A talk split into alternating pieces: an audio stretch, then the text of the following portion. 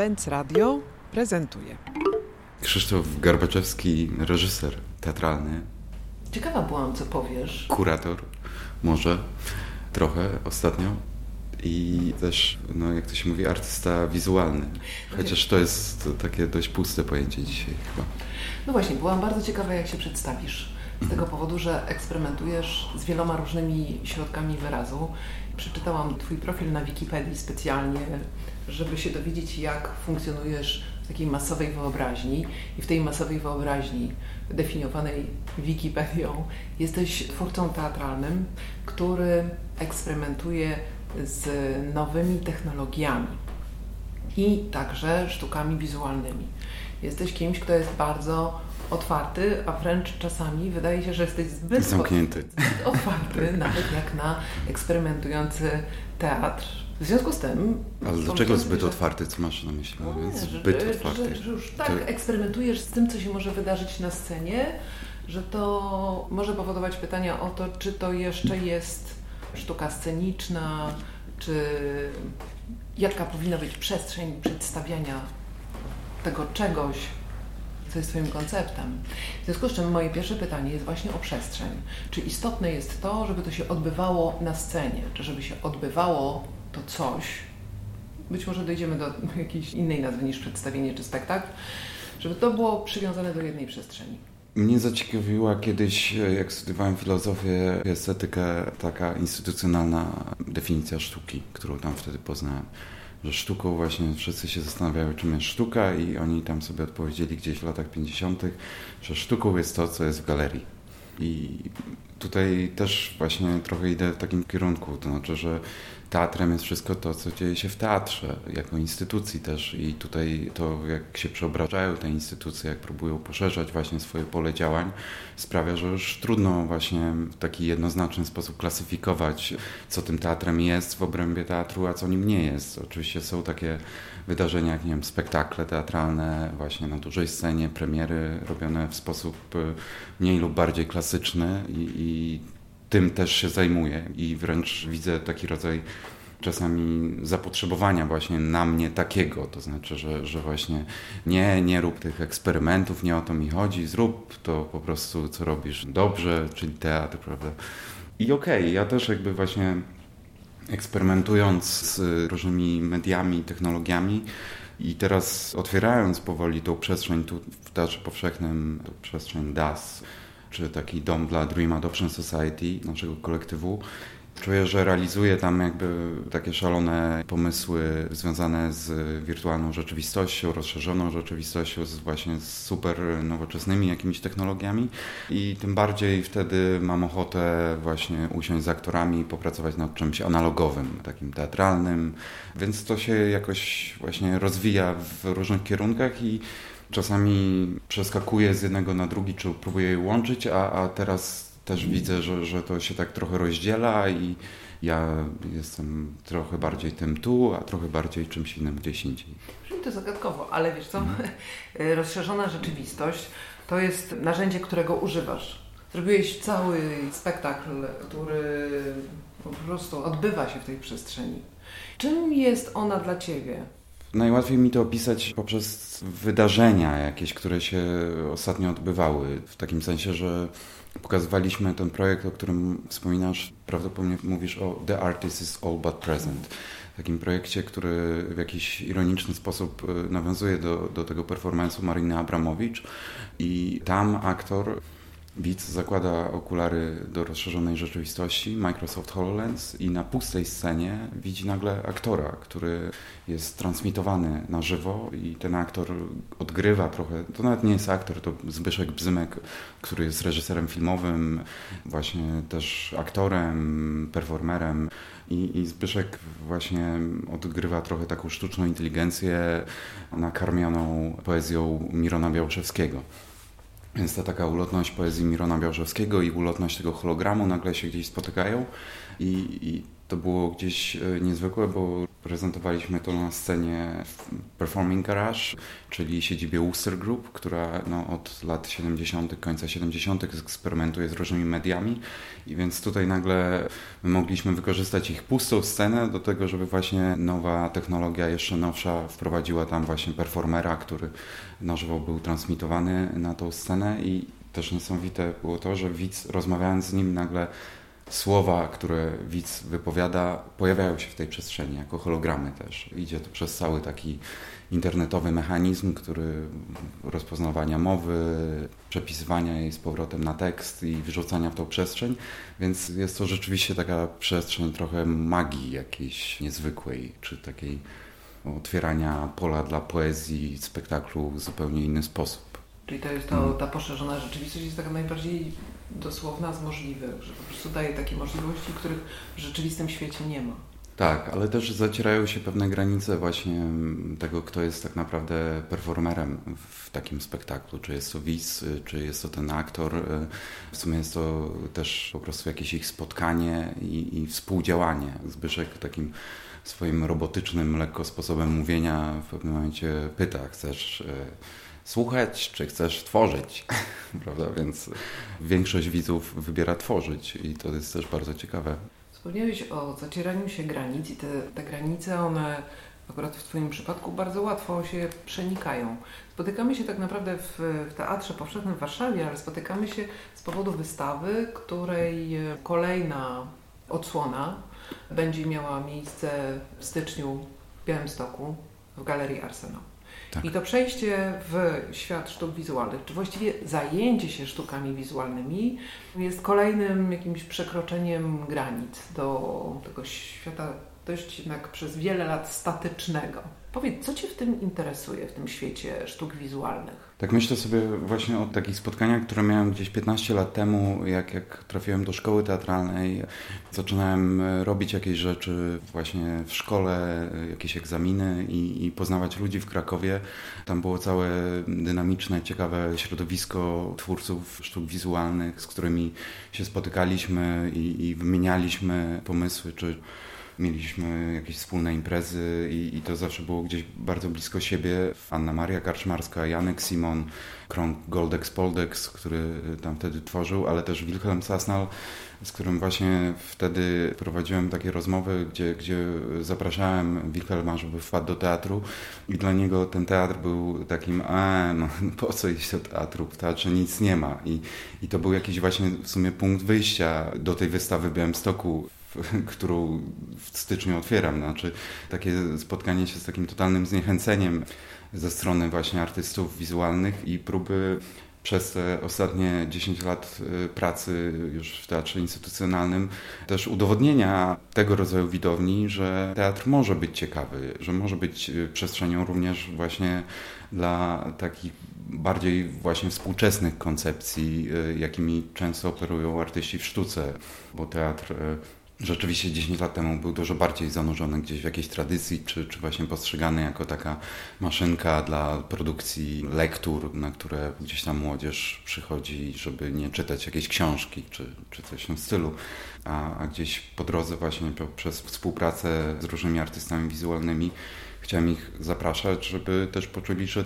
tu mogą się realizować. I myślę, że właśnie taka współpraca z Olą Wasilkowską szczególnie pokazała, że, że to może być bardzo ciekawe pole też dla, dla artystów. A gdybyśmy tak mogli trochę powiedzieć więcej o tej wystawie, jakiego rodzaju prace będzie można na niej zobaczyć? Ta wystawa ma taki tytuł Badania terenowe i, i to jest jakiś punkt wyjścia tej wystawy. To znaczy, to wynika też z mojego jakiegoś zainteresowania ideami Grotowskiego, którego zacząłem czytać od momentu, kiedy zostały wydane te wszystkie teksty zebrane. I zacząłem zauważać w nim bardzo ciekawe rzeczy, to znaczy dziś, dla nas dziś, w takim sensie, że, że po odrzuceniu pewnej estetyki, którą operuje taki teatr postgrotowski jakby, czy jego uczniowie gdzieś tam próbowali na scenę przenosić jakieś jego metody to się nie bardzo udawało. Mam wrażenie, czy, czy właśnie dla mnie to jakoś nie działa, ten taki paradygmat takiego physical theater, czy czegoś takiego, ale same myślenie Grotowskiego właśnie wymyka się też tego rodzaju ramom i jest dużo szersze i to jest To, co mnie dzisiaj najbardziej uderza, to jest to jego myślenie ekologiczne.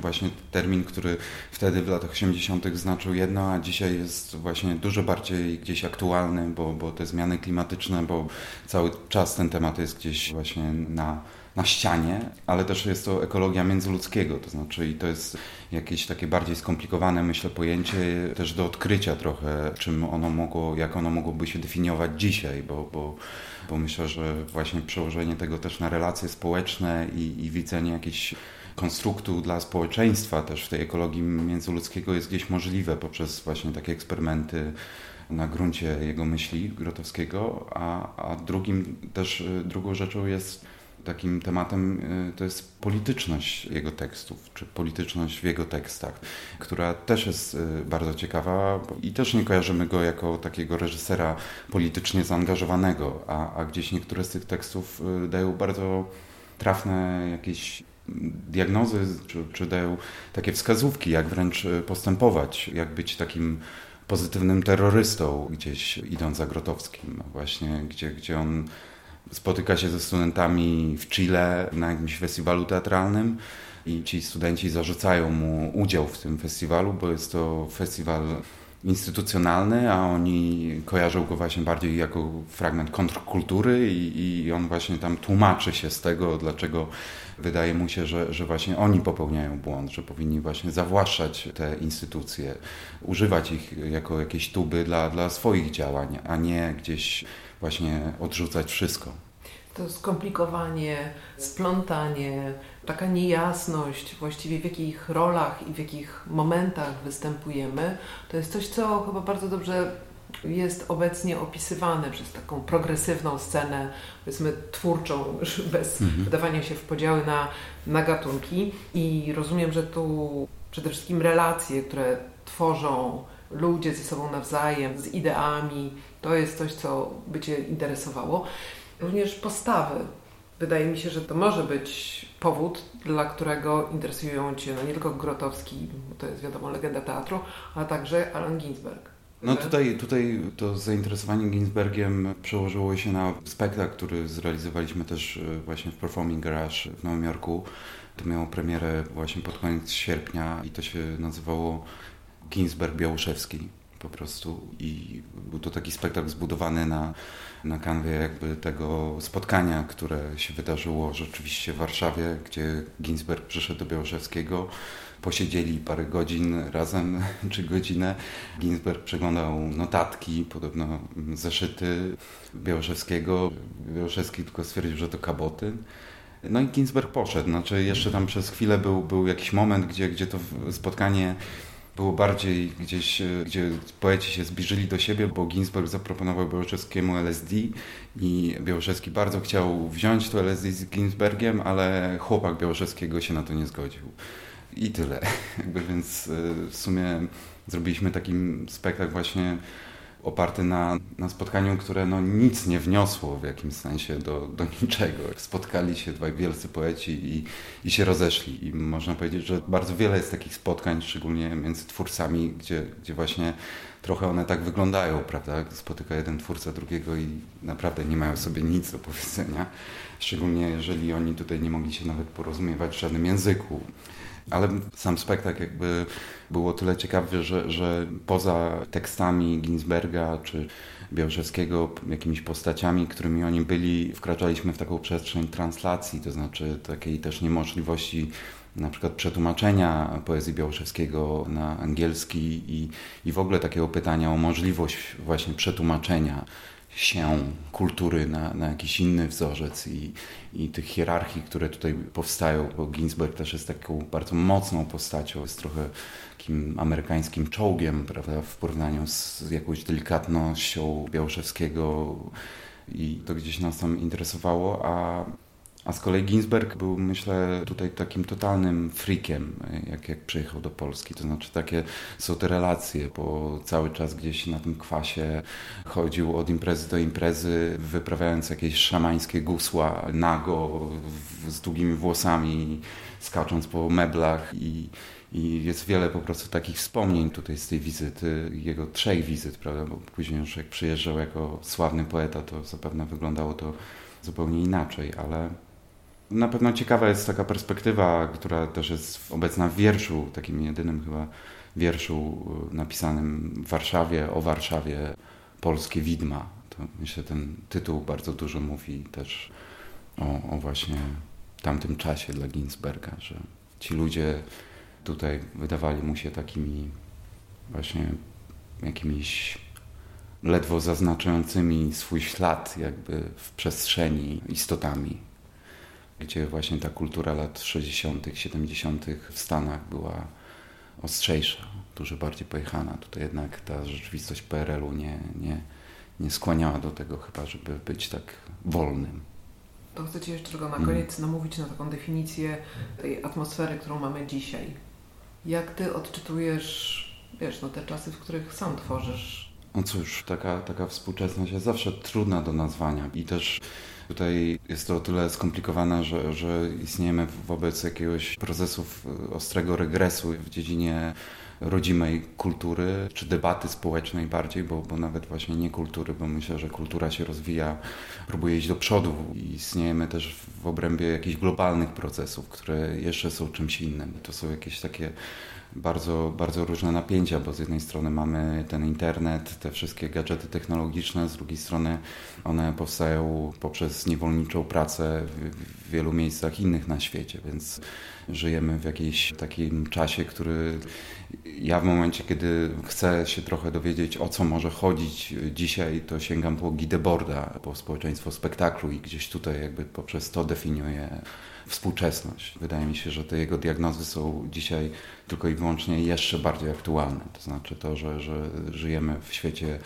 permanentnego spektaklu i wszystko jest tym spektaklem, który który zawłaszcza nasze życia, organizuje nasze marzenia i nasze tożsamości i, i oczywiście jest to bardzo trudne, żeby to przełamać. Praktycznie jakby staramy się po prostu stwarzać jakiś rodzaj takich mikroazyli, bo to nawet nie są utopie, to są raczej azyle, gdzie, gdzie właśnie twórcy, osoby wrażliwe mogą poza tym systemem ekonomicznym, jakby, który jest też niszczący dla sztuki, dla, dla jakiejś wolności myśli, mogliby kreować właśnie swobodnie i, i bez właśnie ograniczeń, bo bo to wydaje mi się ważne, żeby, żeby właśnie brać jakby sprawy w swoje ręce, bo, bo cały czas też oczekujemy jakiegoś zbawienia właśnie polskiego Macrona albo kogoś takiego, a w efekcie chodzi też o to, żeby tą przestrzeń dookoła siebie jakoś zacząć organizować w sposób właśnie ekologiczny, w sposób e, zgodny z naturą, przy całej jakby komplikacji jakby tego terminu. No tak, bo sytuacja wydaje się beznadziejna. Wierzysz w to, że uda się przetrwać, jakoś opanować e, wszystkie problemy związane z ekologią? Kurczę, wydaje mi się, że nie. to znaczy, ja, ja w tym względzie jestem chyba trochę pesymistą. Chyba dzisiaj największym problemem jest po prostu chciwość na różnych poziomach rozciągnięta właśnie chciwość, czy to korporacji, czy to jednostek. Taka chciwość, która sprawia, że właśnie eksploatujemy to, tą planetę w sposób radykalny, czyniąc ją bezużyteczną. Ale zanim nastąpi kompletna katastrofa, zapraszamy tak. wszystkich do Białego Stoku. Dokładnie. Gdzie wciąż jakby trochę lasów jeszcze jest i jest bardzo dobra galeria, arsenał. Gdzie w styczniu, 18 stycznia otwarcie Twojej wystawy. Tak, bardzo dziękuję. zapraszam. Bardzo dziękuję za rozmowę. Dzięki.